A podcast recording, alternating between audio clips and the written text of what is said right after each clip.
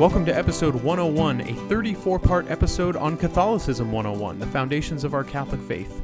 These episodes originally premiered on YouTube. You can find the original video linked in the description to this episode, as well as a discussion guide for your benefit and whoever you might be listening with. A friendly reminder and invitation to please, if you have not yet done so, please rate and review this podcast. It helps other people find it.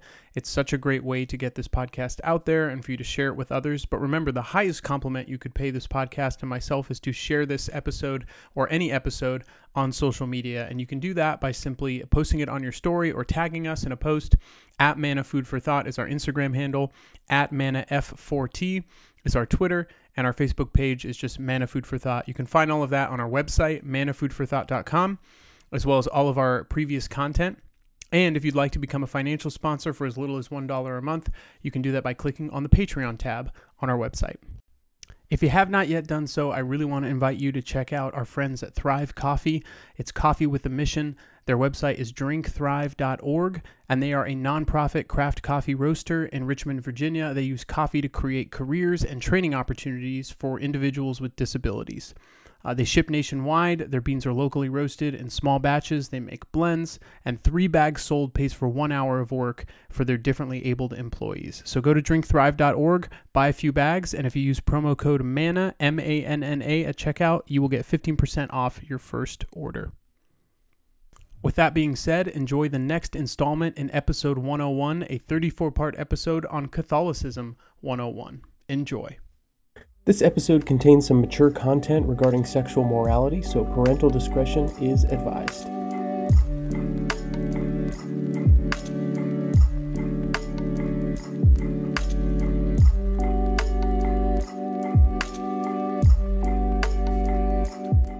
The first homily I can remember hearing was when I was about 10 years old, and it was during the season of Advent, and it's burned in my brain because of something the priest said at the very end.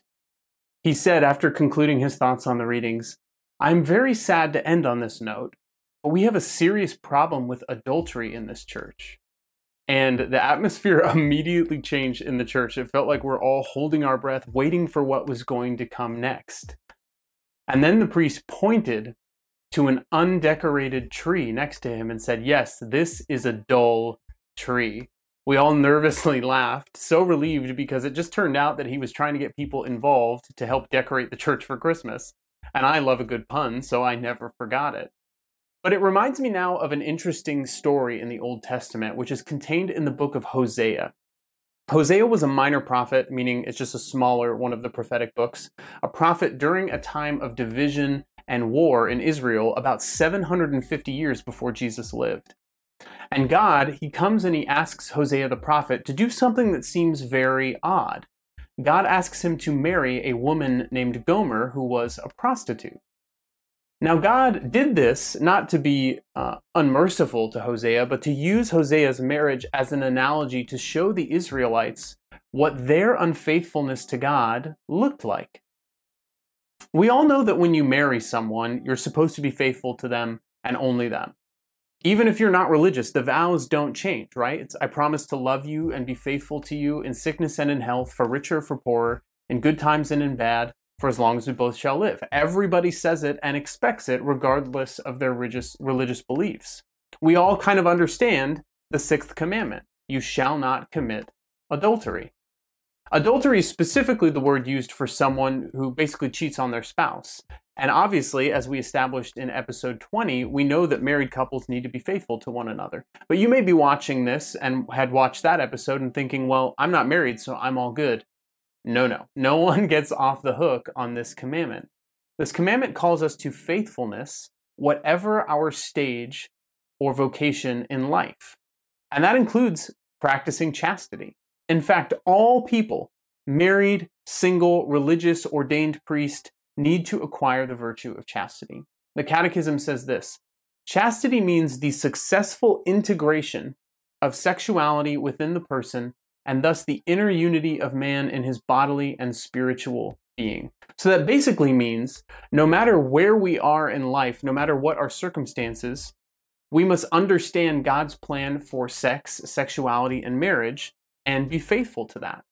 That's why the church stands against many things that have to do with sexual morality, because they're outside of the natural order God designed us with and outside of His plan for us as revealed through scripture and tradition, many of which we talked about in episode 20 if you want to go back and listen. But those things are things like divorce, premarital sex, homosexual acts, contraception, in vitro fertilization, masturbation, pornography, uh, incest, sexual abuse of any kind, prostitution, rape, polygamy, cohabitation. All of those are sins under this commandment. However, I want to be clear that does not mean that the, ch- the church just condemns you and says you're going to hell if you struggle with those things or those sins are part of your reality or happened in your past. That is why we have Jesus. He's our Savior. And so I want you to know that if you're in one of those situations right now, if you struggle with any of those or identify with any of those things, if any of them are in your past or happen, happening to you right now, God loves you. Jesus still died for you. Jesus still desires a relationship with you. It reminds me of the words of Pope John Paul II. He once said, We are not the sum of our weaknesses and failures. We are the sum of the Father's love for us. So you're not broken, you're not used. God desires to give you his mercy and his healing, his forgiveness, and to reveal to you his incredible plan for your life, to live a whole and healed life that is fulfilling and beautiful. There is and will always be a place for you in his church and in his heavenly kingdom. Please never forget that. We are all, though, called to chastity to help us get there, to get to heaven. And the virtue of chastity is much more than just not engaging in sexual activity. That's abstinence. But rather, chastity is an act of self mastery. So, being chaste is recognizing that some of our desires are good and holy, and some of our desires are disordered. And if we're going to be truly fulfilled in the desires we all share, the desires for love, belonging, truth, goodness, and beauty, we need to say no to the distorted, cheaper, or easier alternatives to the desires we're really looking for. And I'm sure you are aware there are plenty of cheap alternatives out there. We live in a hookup culture, a culture that's so focused on the body, on surface level beauty and attractiveness, we hypersexualize everything from actual pornography to something as common as a Carl's Jr. commercial. Every day, everywhere we look, we are sold the lie that we should be able to do whatever feels good or right in that moment and it will pay off. Next time you watch an advertisement, see how they try and use that type of imagery and language to convince you to buy something or do something, even though it might not be right. The problem is, as we've already learned, the second that thing you want or do is over, you're right back where you started, back wanting more. It never lasts. The only thing that is eternal and fulfilling in an eternal way is God. He is to whom we belong. Heaven is where we belong, but it is a struggle to pursue that and be aware of it every day. This was a struggle in the very beginning. Adam and Eve lived in the Garden of Eden, and it says in Scripture that the man and wife were both naked, yet they felt no shame. They saw that they had everything they needed from God in their soul, and so their bodies were united in that fulfillment. But when Satan tempts them and they settle for something temporary, fruit from the tree of the knowledge of good and evil, the Bible then says this Then the eyes of both of them were opened, and they knew that they were naked, so they sewed fig leaves together and made loincloths for themselves. Their lack of faithfulness allowed for disordered desires, temptation, and sin to enter the world, and it has been our struggle ever since. When we can return to a place of seeking our fulfillment in God alone and trusting that He will provide, we can experience a taste of the Garden of Eden in this life. And then we'll hopefully live forever in the perfection of paradise in heaven. There are some other virtues that can help us in this journey, um, and those are the fruits of obeying another commandment, the ninth commandment, which is similar. It says, You shall not covet your neighbor's wife. Again, this has obvious implications for people who are married, but for all of us, this commandment calls us to a purity of body, mind, and soul, and not falling into the sin of lust or fantasizing about others inappropriately for our own pleasure. Because of original sin and the world we live in, we cannot do these things on our own. We need God's grace to help us. This is not new. In fact, St. Augustine, a saint in the Catholic Church, he once wrote this 1600 years ago in the year 400 I thought that continence or purity arose from one's own powers, which I did not recognize in myself. I was foolish enough not to know that no one can be continent or pure and chaste unless you grant it, Lord. For you surely would have granted it if my inner groaning had reached your ears and I with firm faith had cast my cares on you. So even St. Augustine, a saint, a doctor of the church, realized he couldn't do this on his own. And if he had faith, God would give him what he needed. So if you need a saint to help you with purity, read about St. Augustine and ask him to pray for you because there's a whole lot more in his life where he struggled with that, but he was able to overcome it. I think one tangible way we can be helped to practice purity and chastity is by practicing the virtue of modesty. A modest person dresses, speaks, and acts in a manner that supports and encourages purity and chastity, and not in a manner that would tempt or encourage sinful behavior from others or for themselves. The Catechism says this modesty protects the mystery of persons and their love. It encourages patience and moderation in loving relationships. It inspires one's choice of clothing. It keeps silence or reserve where there is evident risk of unhealthy curiosity. It is discreet. And in a world of social media where everyone shares everything, not much is discreet, and we need modesty. But modesty is unfortunately only ever invoked or talked about, usually in regard to women and what they're wearing or not wearing. And our clothing choice is important, but modesty is a virtue that both men and women need.